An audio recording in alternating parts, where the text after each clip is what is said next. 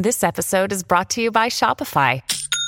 Forget the frustration of picking commerce platforms when you switch your business to Shopify, the global commerce platform that supercharges your selling wherever you sell. With Shopify, you'll harness the same intuitive features, trusted apps, and powerful analytics used by the world's leading brands. Sign up today for your $1 per month trial period at shopify.com slash tech, all lowercase. That's shopify.com slash tech. Hey, this is Justin Fancy, and you're listening to Tobin Tonight.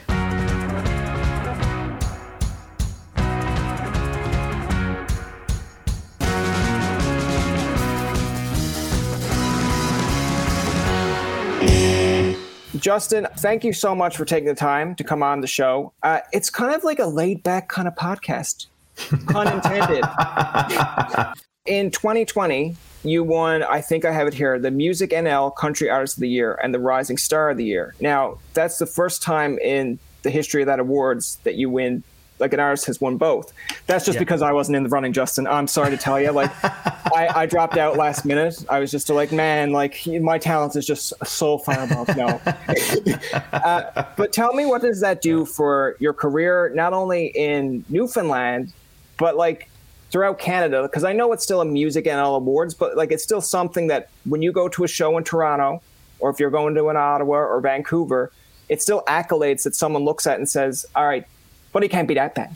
I completely, I, I, completely agree with that, and I think you know, anytime you get recognition for, um, especially you know, first piece of work that I put out to the world, that was you know, uh, it was my first album, and um, just to see that from the industry and, and obviously the people that are listening to the music, I mean, it, it just means a lot. It motivates you, it inspires you. And then, you know, fast forward to this year and I won the Entertainer of the Year. So that's, you know, um, at the ECMAs. That boosted me again. I mean, again, any any time you can get any accolades for, for you know, your own craft and what you do. And, you know, I've I've gotten uh, a lot of feedback on my songwriting and, and there's been a lot of people reach out and say, hey, I can relate to that. And I mean, it's a songwriter's dream you write a song so that other people can relate and and enjoy the music and and you know kind of feel the music, right? So that's what you try and do as a songwriter. And it, it, there's a tough I guess, boundary when it comes to songwriting. You can get too personal with it sometimes, or you can get less personal with it, and it doesn't really hit the audience the way it should. And, you know, uh, from the feedback that I've gotten, I've you know done a pretty good job with that, which is, and it was something that I just started on a whim, and uh, you know I just felt that I was ready to record an album. I met my producer Clint Curtis. He's in Springdale, also in Newfoundland. He's literally changed my life through the production of this first album, and I've been working with him ever since. We've got songs out uh, since, and uh, obviously this new single "Lay Back Kind of Night." I guess you know for me receiving these accolades and and you know nominations for awards and everything else, I think it's extremely important important for an artist to to really you know get that feedback from both the industry and your fans that you're you know you're headed in the right direction, right? So when you're getting the feedback, I know I know because it's a like from a podcast kind of perspective, but it's still kind of in media, in the entertainment. Like, how do you juggle that? Because just say there could be a fan base out there that says, "Oh, I really like this song. How come mm-hmm. this one isn't the one that you're releasing?" And then you have like someone in a studio with you going like, "Well, see, we'll market this one or we'll put this one out."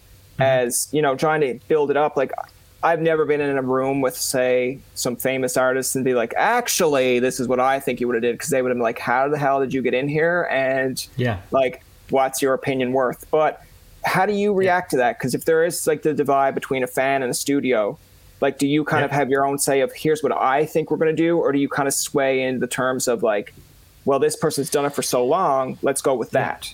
Yeah, so uh, I mean, uh, some of the music that I release unreleased on on TikTok and, and these places, like you, you know, this is kind of becoming a common trend now. You you, you kind of just you know, hey, do you like this song? What do you think of this song? Whatever. Try to get a reaction before it's actually released.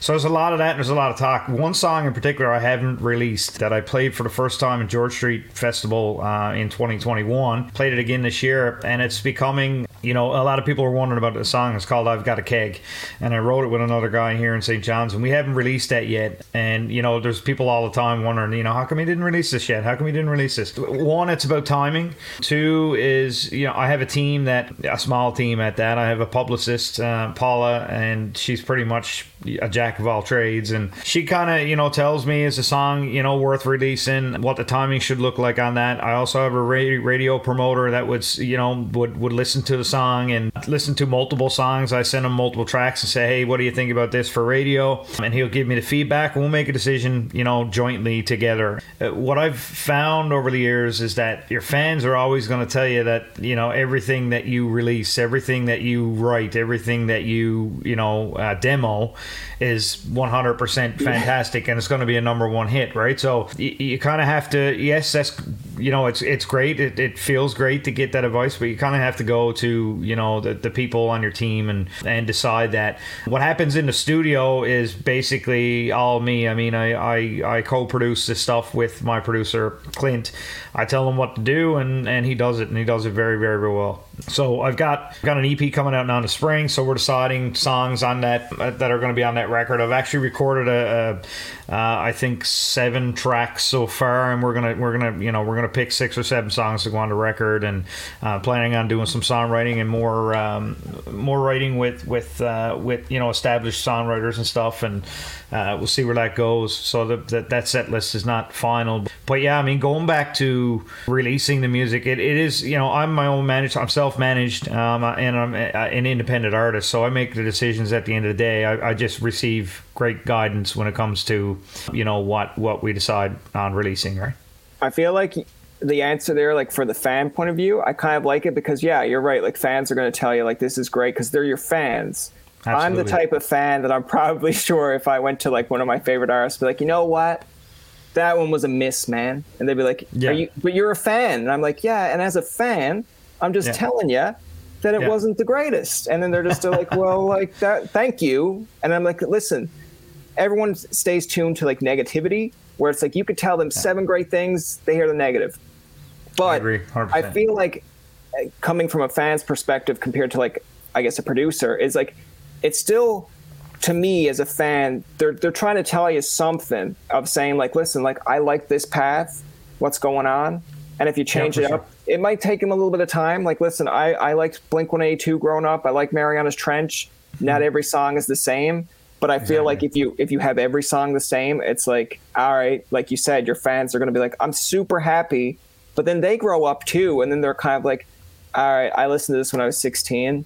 I'm like 30 now, and it hasn't changed. So yeah, for sure. What happened? It's like I listened to you for too long. That's what happened. Yeah, and I mean, a lot of artists, a lot of artists have went different avenues, and and and sometimes it didn't work. Sometimes it, it worked very well. I think you know that that fresh boom of an artist um, coming into an, a, a, music industry and getting play on radio and everything else. You only emerge for so long, and then you just become a, a kind of a seasoned artist, right?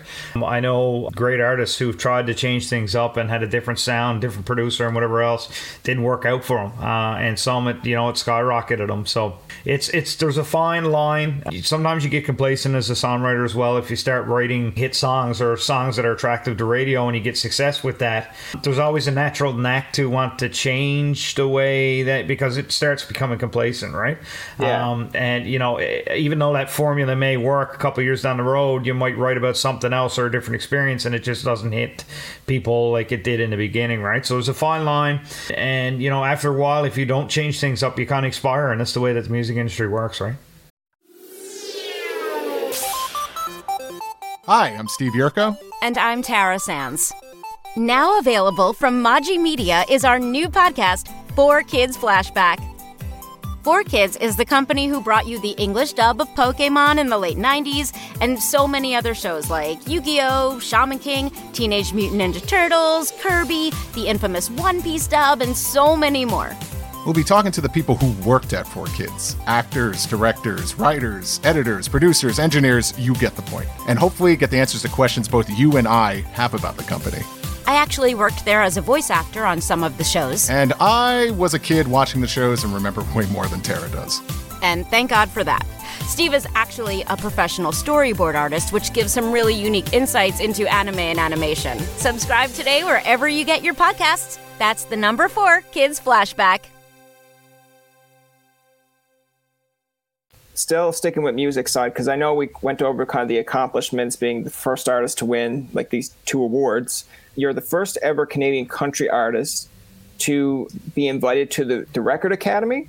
Yeah, so th- there was a certain feature. Actually, it was Okay. called um, Press Play at Home, and and this specific feature, we, uh, you know, I was the first Canadian country artist to be offered a, a, showcase or you know a, a feature to be on that show. So we had, um, and it, this all came right out of the blue. I was just getting ready to release um, "Beauty Queen" was the name of the song, and and they had contacted me and wanted me to, to perform. So it was a live performance. So we got together and recorded the video and, and audio and everything and mixed it up and sent it sent it along. That was extra special for me, and obviously, you know, I, I I found it hard to believe. Obviously, when when I was offered that, and you know, just to know that someone down in Los Angeles knows about you know little Justin Fancy who's you know singing country songs, just to have that you know, I guess recognition that that I'm I'm being heard. You know, not only here, not only in Newfoundland, across Canada, across the states, and you know, all over the world, which is it, it's a crazy feeling to be honest with you. And I look at like the Spotify stats and Apple Music, and I'm seeing countries that you know I, I would never ever imagine that my music would be played there.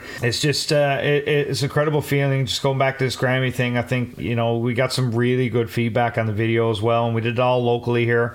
Uh, Center City Media was the name of the production company. They've done all my music videos. We just nailed it, and I I, I think you know um, there's a lot to be proud of. You know, coming from a small town in Newfoundland, um, you know, getting an opportunity to be on the front page of uh, Grammy.com is you know is just extra special. So in in discussing that, because again, I'm a Newfoundlander myself, doing a podcast, and like I, I kind of relate to you in the sense of when I go on like my Spotify and see who's listening, it's like could be Indonesia, could be like Asia, Yeah, like cool. Korea, and I'm just like that's great, but I'm never going. And then they're just Yeah, like, sure. like, like they're just they're just like why? And then I'll then I'm tu- then they'll tune out. I'm like no, that's fair. Like you know, it is what it is. Yeah. But I, Yeah. I do find it interesting because like in my own bubble, when I first started this off, I was thinking like, okay, I want to have a Newfoundland audience, then a Canadian audience, then a US audience, but it doesn't really work that way. It's like whoever can Right. hear it will hear it. Right. But like, do you find yourself sometimes trying to be not necessarily like that Newfoundland bubble or that perspective, but like still being proud to be a Newfoundlander, but still appealing to a mass audience. Because I find it sometimes Yeah. I'll drop a yes by on a podcast, and then someone will comment in a section of, uh,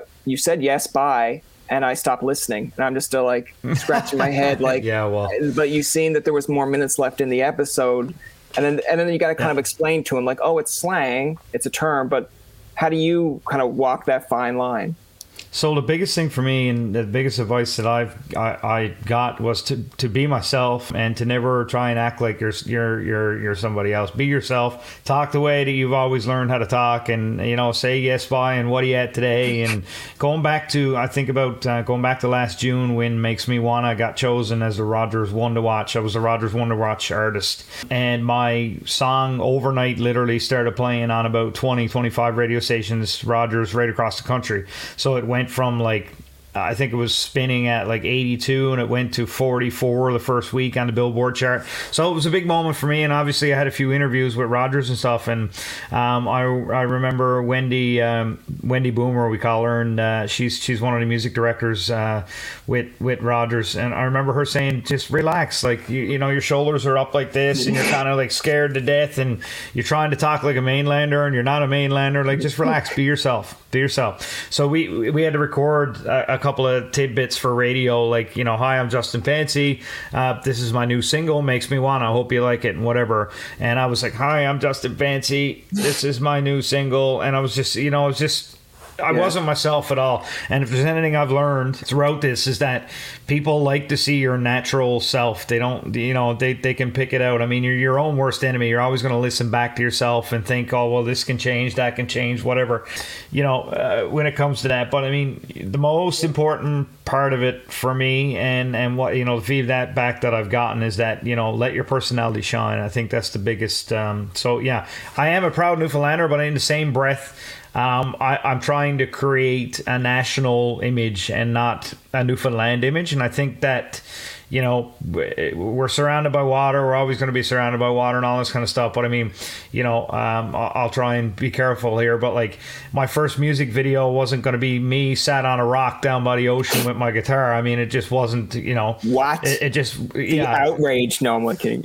exactly. So you know, becoming a becoming a Canadian country artist, I mean, you know, I've I'm picturing trucks and you know dirt roads and back roads and you know, um, you know, like in laid back kind of night. I mean, it's it's just you have to track the broader audience. I mean, I've gotten I've written songs in the last couple of months that has Colorado. There's there's talks of drinking and there's talks of trucks and all this kind of stuff. It might have never happened to me before, but it's just something that I write that adheres to the way that country music is going right now, and that's more of a national audience. I mean, I mean I can sing about fish and yeah, um, and you know, out on the water all my life and codfish and kissing the fish and all this kind of stuff. But I mean, that only that'll only get you so far inside of the Newfoundland bubble. I'm very, very, very proud to be from Newfoundland. I I've been inviting every artist and every industry person I've met to come down here and experience it because you know I, I love living here and I, I'm proud to be a Newfoundlander. It's just you have to kind of nationalize yourself if that's what you want to do. I mean, if you want to become oh, yeah. a Newfoundland artist that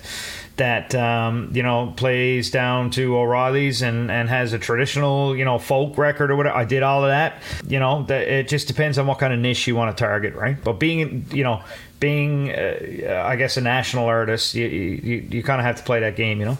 Well, I think it's interesting you mentioned that because to kind of go off that point, it's like when I think of when I was younger watching like CMT and you watch like the Chevy, I think it's like the top 20 countdown. And yeah. I remember seeing like yeah. the Ennis sisters first for the first time on it. Yeah, I was just, like, and that was I, cool. Yeah, yeah, and I was just like, cool I watched them perform like out from St. Leonard's, and I was like, okay, that's kind of a Newfoundland audience and an East Coast, yeah, for sure. But then to yeah. see them, it's not about you. It's I'm like, okay, that exactly. You know, like, and the same with like Great Big Sea when you're like, okay, the night that Paddy they made the jump, died, right? Yeah, compared to Ordinary Day, and you're like, it's it's like uh, I don't want to pigeon point it as just like Newfoundland too, because I mean like there's the Rankins. The Rankins had a very East Coast kind of vibe, but then you look at like CMT and you're just like, you know what? If someone out exactly. in West is listening to that and going like, you know what, I can relate to that. Exactly. Like, Absolutely. It's it. I think it's like an interesting uh, uh, kind of concept approach, but yeah, like you want to kind of get to your Newfoundland or like your local fan base, and then yeah. go from there. Now, I mentioned this to other acts as well because I, I, like their approach. I know we're kind of coming out of COVID, but like, you know, you had a lot of success kind of during, I, I call it like the COVID bubble. But like mm-hmm. that, obviously, yes, it helps you in your career because listen, we're all in lockdown. We're probably all listening to music, going, going. Uh, how do we, how do we go from here? Like, where do we go? Right. But mm. during COVID, what kind of things did you do to keep yourself distracted besides music? Yeah, I mean, it, it, it, had a lot to do with music. I can I can tell you that, and I think you know, it it freed up time for me to actually, you know, say I'm going to do this thing. And I, I, think, you know, I work from home, um, you know, mostly over the pandemic. I'm working from home now, but I didn't have a work from home job when the pandemic started. And uh, I got I had a day, a day job as an IT person, and I'm still an IT guy with a different company. But going back to that, I mean, I was able, like, my guitar, as you can see, is right behind me there. And, you know, I'd, I'd have a five or 10 minute break or whatever from a meeting, or and I'd pick up my guitar, and it was was something that I wasn't accustomed to. So I think music was a big part of me over the pandemic, and I think I always tend to go to music when I'm, I guess, feeling a certain way, or if I'm bored, I'll pick up my guitar. It's just something that that has grown with me over the years, and I think uh, you know we had so much time on our hands with the pandemic, and I just really put a plan together that. Um, seemed to work. And I mean, it wasn't, you know, I wasn't reaching for the sky in the beginning. I was going to release a song, see how it went. And then I heard the first song, the production of that song, and then it just took off. Then we just started the train. And I, I ended up taking advantage of, I guess, talking to a lot of radio remotely as well. Normally, you do what's called a radio tour, and you go to the radio stations, you travel, and you go to the radio stations, you know, physically. You show up at the radio station, do your interview, and you meet these guys, right? And radio wasn't doing a lot of Zoom meetings or phone calls or anything of that sort. They didn't want anything to do with it. I mean, if you wanted yeah. to meet them, you had to show up there, right? So a lot of that changed to my benefit, obviously, because I was able to meet all of these people, you know, through Zoom calls and and emails and all that kind of stuff stuff. And uh, you know, the the only thing, the only real thing, and the big component of being an artist was was the touring, and that was completely gone. My first album, I couldn't tour that. I'm hoping to tour this album now coming up in the spring, and I think that's the the only real part that that has been missing. The only component that you know of my career thus far that I haven't been able to really do. I mean, I've played local shows, you know, and and uh, I did my CD release actually at Glendenning Golf Club, and that was pretty much in the middle of the pandemic. It was just starting to slow down. The cases were down, and and they were just starting to uh, this was on the first wave when the cases started to go down. They kind of opened things up a little bit more, and then I did my CD release, and that went extremely well. And uh, yeah, so I've been just chugging along, man. And I mean, there's an engine that you need to start when you do this, when you release music and everything else. A lot of independent art, artists um, don't really start that engine; they just release a song and expect that it just hits the world, and you know, and it's the biggest hit ever. But I mean you have to market your music. You have to have a team. You have to have, you know, if you want to target radio, you got to have a radio promoter. If you want to, you know, if you want to do things like we're doing right now, on a podcast or, or if you want to get on global news or CTV or you know any of that kind of stuff you need someone shopping that around. So there was always something that kept me busy and it's still I mean music is a big big big part of what I do in the run of a day. I mean it it, uh, it, it never ends. I mean it's it's steady man. And, and I love it. I really really enjoy it. You know it, not so much the part of having to repeat myself on how I started playing guitar every single yeah, time when I was 13 and you know whatever. But just you know just just the fact that I guess the media and stuff is interested in what I'm doing because they see you know the accolades and everything else. I mean, it, it means it a lot, and I never ever take it for granted. there's like there's so many. I guess there's so many landscapes or um, like media outlets now, right? Like you, you like you're yeah. right. Like there once was a time that you'd have to go to a radio station and do a hit, and then in turn they'd play like they'd spin your record. Mm-hmm. Now there's like podcasts, there's like like Twitter, there's every like you can like promote yourself in the sense, right? Where you didn't have yeah, that sure. back in the day. So mm-hmm. I think it's interesting when sometimes you have an artist, like you said, like they'll come out with a music video now, or anybody really like content creators, and then they get so frustrated where it's like, well, like uh, it's not doing well. I'm just still like, yeah, well, like it's a fast paced world, and you got to give it, it, things time.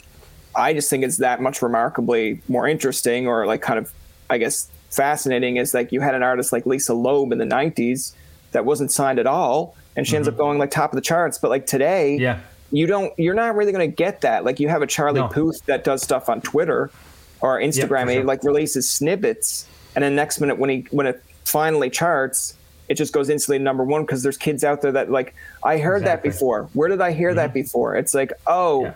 right i there was a tiktok but it's it's the changing of the guard that whole that whole TikTok world is uh, I haven't been able to. I mean, I'm not a master. I, have been I've been steady making videos, and, and, these things take time. Like if I if yeah. I were to go and and you know play uh, like the big thing for, on my TikTok, I've been getting a lot of reaction from is me singing, just singing old country and western music. Um, but you know what a lot of people don't know is that you have to, you know, you have to record the audio separately to make it sound decent and attractive when someone pulls it up, or for the algorithm to work the way it does.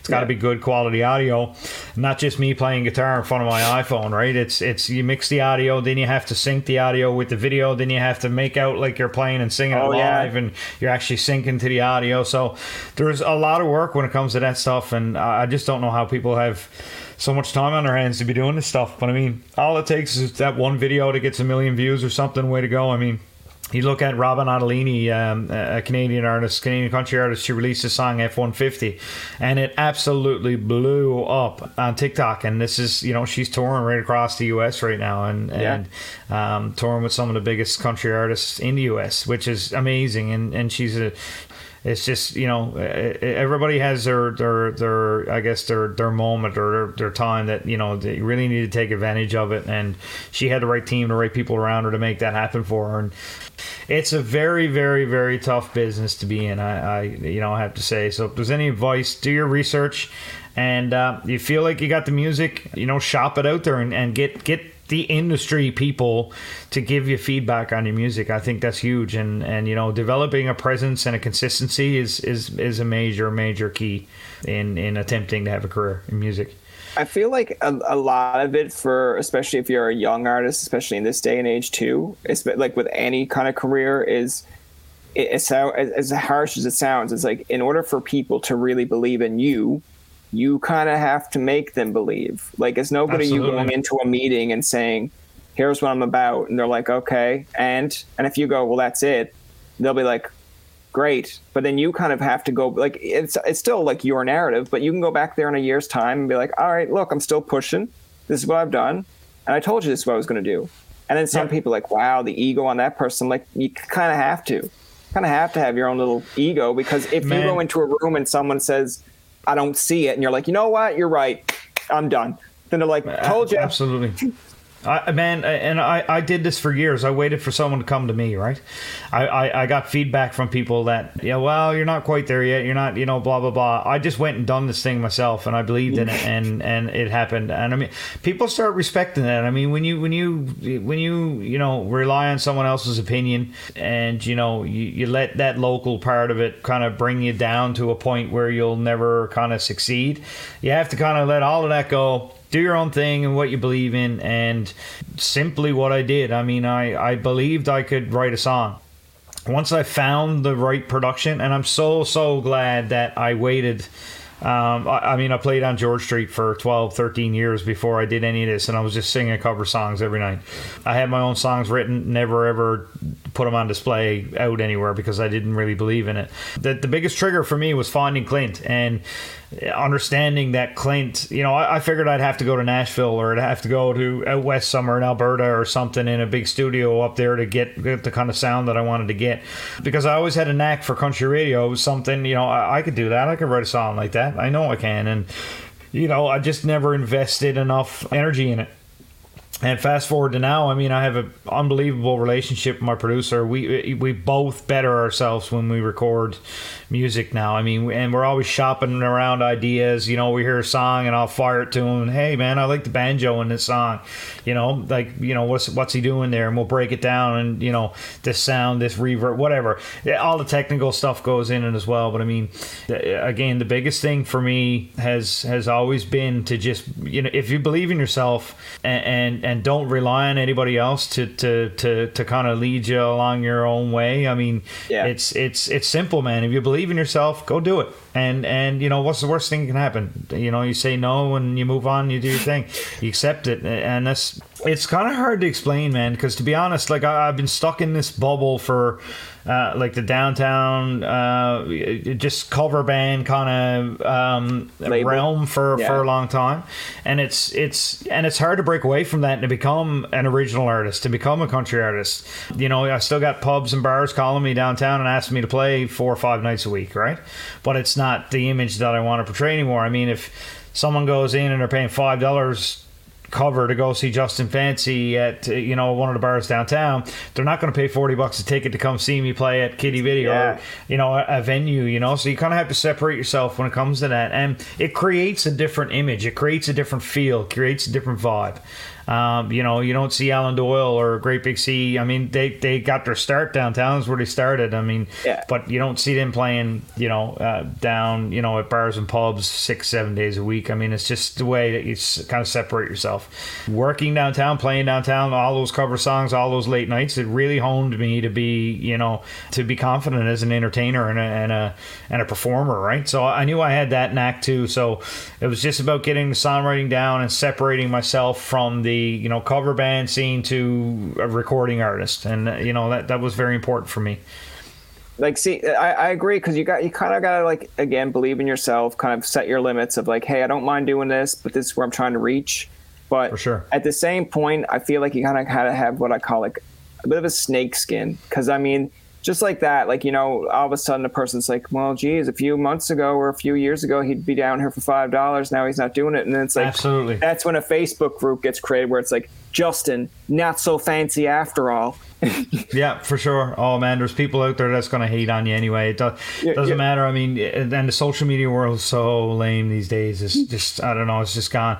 I just refrain from commenting on anything anymore. I just post my music stuff, and I'm quite happy with that. And if anybody wants to comment on it, Oh, you've then got, go ahead. You've got better, uh, you got better precision than what I've got because it's like I see a comment and it's like it might not even be towards me, but I'm like a wrestling fan. And I'd be like, Oh, this yeah. guy was overrated, and I'd be like, what purpose is it? Is for you to say actually this guy wasn't over? Because then someone. they don't even look at your comment. They didn't go to your profile Oh, and be like, they go like, Yeah. "Oh, you host a podcast? Oh, you think you're cool?" And I'm like, "Well, you checked it out, didn't you?" So that's that, that's Yeah, a plus one exactly. for me. Hello, I'm Wendy Mesley. There you are. A lot of people have wondered what happened to you. I could say the same about you, Maureen Holloway. Well, here we are, a few years after we left our previous jobs. We've been busy. We have a podcast. I know you're thinking who doesn't, but ours is really good. It's called Women of Ill Repute. We don't just talk to women, though, just the most interesting people you'd ever want to meet Artists, musicians, comedians, doctors. activists, convicts, writers, sex workers. Drop some names Jann Arden, Pamela Anderson, Bruce Cockburn. Samantha Irby, Louise Penny, Marilyn Denis, Colin Mochrie. We laugh, we cry, sometimes we argue. Come and find us. Our website is womenofillrepute.com. Or try Apple, Spotify, and all the podcast places. So now you know what happened to us. Women of Ill Repute. But Justin, okay, to finally close this episode off, I want to play a fun game. We call it random questions. This is kind of where I lose the podcast to some extent. Uh, it's a random question generator, so I, I kind of dictate a little bit of control over what the question asks. But again, if it's something that you're like, "Hey, I'm not going there," totally fine. So the first question: Do you remember the best chirp that you ever received? Best chirp. Oh man, that's a good one. Yeah, I, I do. I started playing with the Navigators. oh, this is a good one. I can't believe I just remember this. But uh, yeah, I mean this one this one stuck with me when I first started playing downtown. I played in between the sets of the Navigators. So it was Arthur and Fred, and they had this song, "Dance and Sing." It was called. So the first beginning of the song starts, She's known as Nancy. She's young and wild and free. She's known as Nancy. So then the guy started saying, uh, It's Justin Fancy. He plays his songs in G. It's Justin Fancy. He plays all his songs in G. Right? And, and they, they kept, that was the biggest chirp for me. Bit of bit weird, but yeah, I, I did start off playing literally all my songs in G. So yeah, that's that's when you're like, oh, he's pointing out a fact, but I don't want him to point it out anymore. yeah, for sure. Yeah, so that was kind of a chirp, for sure. Uh, what is your best memory to date in terms? It can be just in music or in life. My daughter's birth 110% i think it's something um, you know uh, it's pretty much automatic to me. My daughter means uh, uh, you know a lot to me and i wouldn't be doing this music thing without her support. And uh, you know she's nine years old now and she's probably watching so love you kay. It'd be funny if like you said if she didn't support me, I wouldn't do it, and then she's just like, actually, I don't support it, and you'd be like, nah, it's okay, I'm still gonna do it. And be like, what? You'd be like, yeah, I was just, I just really wanted your support, just so it made me feel a little bit better. What is your kind of go-to takeout food? Like, and if you say Keats, I'm gonna say you're a liar. No man I, I i i and i have no shame in this i love mcdonald's Yeah, that- that- that's- that's I love McDonald's. I love a good feed of McDonald's. I kind of treat myself once every couple of weeks with McDonald's. You eat it every day, you're just going to die. So I would, I probably would eat McDonald's every day. No, I mean, have you seen the movie Super Size Me? I don't know. Like, I haven't Yeah, seen the I yeah. haven't seen the ending to it, but I feel like you know what? I, I haven't heard the guy is dead, so I guess it's okay. Yeah. yeah for sure. oh, yeah. Do you remember the first time you ever went on stage and were like, what was your nerves like? Because I know for me, when I went to do comedy the first time on stage, I was pretty confident, and then when I left, I was like. Okay, I I don't know what I expected, but I thought I was going to be like at a Kevin Hart show where they're going to be like, "Oh, this guy's hilarious, I love them," and then there was like five people that were like, "Eh, he's okay," and I'm like, "Okay, they didn't boo, it was Yeah. okay. So I guess I stay out of here alive. But do you remember the first time you went on stage and were you're like, oh my God? Or was it like, finally, I'm doing first, this? The first stage for me that, and believe it or not, was 2008 in Canadian Idol. Uh, it's the first Oh, stage that I had ever okay. been on, and I guess it was a realization moment for me. I didn't have any nerves going in, and as soon as I stepped on the stage, it just all hit me. Even the audition, like when I auditioned for Canadian Idol, it wasn't bad at all. I mean, yes, I had a little bit of nerves, but until I flew to Toronto and I kind of got on stage with cameras around and all this kind of stuff, that was, I mean, I can't explain it. Another moment like that was this year. Uh, I played Boots and Hearts. Um, I was one of the eight emerging artists across the country to showcase at Boots and Hearts, and this was in um, uh, just outside of Barrie, Ontario, at Burl's Creek, and it was like easy 20,000 people there. And again, I was side stage and I was ready to go. My band was there. I wasn't, you know, I was feeling anxious and I wasn't nervous. I was just anxious. I wanted to get it over with. And as soon as I stepped up on that stage, all the nerves just hit me again. It, it, it took me right back to that Canadian Idol moment. Um, you know, but put me in a bar or pub or anything like that, or you know, at my own show or whatever. I mean, I, I don't feel any nerves nowadays. It's just those bigger bigger settings, right? Obviously, because there's a lot on the line, you know. Do you ever think that you'll get to like a point? Because I know some artists do, and that's totally their call if they do. But do you ever think you get to the point where like you're at a concert and if it starts getting too rowdy or too crazy, you're like, you know what? I'm Justin Fancy, and I'm not performing here tonight because you guys are too rowdy. And they'd be like, what happened to this guy? Or would you kind of be like, hey man, that's me. I can do this now.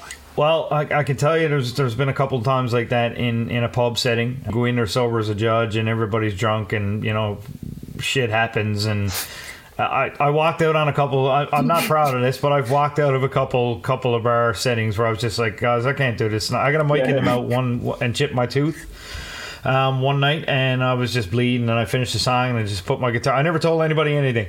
I just put my guitar in my case and my mic in my case, and I walked out and walked back. Um, walked, you know, walked out and drove home. It was yeah. just one of those moments where I was just fed up. But uh, I mean, everybody's there for a good time. I mean, it was an accident, whatever else, and I kind of look back on those. You know, probably hurt me a little bit when it comes to the and the pub scene. But yeah, I mean, there's yes, there's been many nights, you know, that that you kind of and you you you got to bite your lip most times. It's, it's like social media, same thing. I mean, if you start barking on social media, there's going to be people, there's going to be haters out there that are always going to turn in a different direction, and you know they'll probably get off on you, uh, you know, your anger or whatever else. Right? It's just I've just learned to be very quiet when it comes to that stuff. well, I, I, think it's yeah. interesting, kind of to close it out, because you know when you mentioned earlier about like Robyn Ottolini and her success, like we've had mm-hmm. Robyn on, and I remember asking her kind of like the social media aspect because you don't see a lot of it's promotion stuff, but yeah. there's not a lot of just say her interacting. Yeah, for sure. And, I, and then I asked her like, how do you find that? Because there's going to be people out there going to be like, well, she, she doesn't engage with her fans. I'm like, well, she probably does. The ones that are like actually fans, but there are people out there that are like, "Oh, you think you're better than this now?" Blah blah blah. I'm like, yeah. what what purpose is it to respond to that? And then that person screenshots it and goes, "Hey, I got to him." Or I got Absolutely. to her or whatever. Listen, the, the biggest thing is is to not react to that kind of stuff and not give anything to anybody to to take advantage of you when it comes to that stuff. You might think it's the worst and most ridiculous thing in the world in a comment that somebody's made, but I mean, you gave them that opportunity to to you know to roast you or do whatever you're doing on social media. So for me, again, you know, it's going back to just watching what you post. I mean, my my page. If you look at my Facebook page, it, you know, there's nothing real political on there or whatever else. It was at one point, and I think you know most people know what color I am when it comes to political, you know, um, whatever. But I mean, yeah. at the same time, I mean, you have to be neutral with that kind of stuff, and and you, you just don't put anything on social media. And this is for every artist. I mean, I had I it reminds me of um, an, an, independent artist that I was following on Facebook, and he absolutely roasted radio for not playing a song. And I'm like, you just, dude, you just ruined your career. Like, you just ruined your career for over one song because radio didn't like it. Your next one could have been a major hit, whatever. I mean, he took that time to roast the radio, and, and I mean, it was the talk of the industry for, for days after that. And this was a guy who was an emerging artist. So I mean, you, you just have to pick your battles. Um, I would say stay out of all battles on social media, and uh, and just keep posting your brand and just keep being true to your brand. You know. See, I, I really like that you respected that artist's name because that was me. That was me. That's why I didn't win the like the 2020 Newfoundland Artist of the Year, blah blah blah, because I was on radio and I was like, "Oh, you're gonna pick Justin Fancy over me," and then they were just like, "Easy decision. You made it easy," and I was like, "Ah, okay." It wasn't me, yeah. but for sure. I'll, I'll, uh, you know, some people are going to be like, "Was it him?" I don't understand if he's joking. no, no, it wasn't you. It wasn't you. That's going to do it for this episode of Tobin Tonight. Our thanks to Justin Fancy for coming on to the show. Remember, you can find past, present, and future episodes on TobinTonight.com, Spotify, and iTunes. Follow us on Twitter, like us on Facebook, and leave a comment or two. For Tobin and myself, this is Jacob saying thank you for listening and good night. I'm Andrea Askowitz. And I'm Allison Langer. And we are the hosts of Writing Class Radio, a podcast, but we are so much more. We have writing classes. So if you are looking for live online classes where you can join a community, write to a prompt, get feedback, and get better, check out all our classes at writingclassradio.com. And listen to our podcast wherever you get your podcasts and at writingclassradio.com. Do, did, will, the Story of People podcast is now available on the Crier Media Network. The first five episodes are here and feature some incredible guests that fit into one or all three of those categories. Ready? Tara Sloan from the San Jose Sharks Undercurrent podcast at NBC Sports. Marianne Iveson from Iveson Voice and the Let's Take This Outside podcast to talk about the world of outdoors as well as voiceover land. Ariana Hunsicker, future Canadian Paralympic swimmer, already winning tons of awards for this country. Scott McGregor from the Hot Wallet podcast to dumb down the world of crypto, Bitcoin, and NFTs so you don't have to. And Jackie Holowati from Climate Pledge Arena in Seattle, Washington, the first net zero carbon certified arena on the planet. Wherever you get your pods, wherever you watch your pods, and on the Crier Media Network. Another Sound Off Media Company podcast.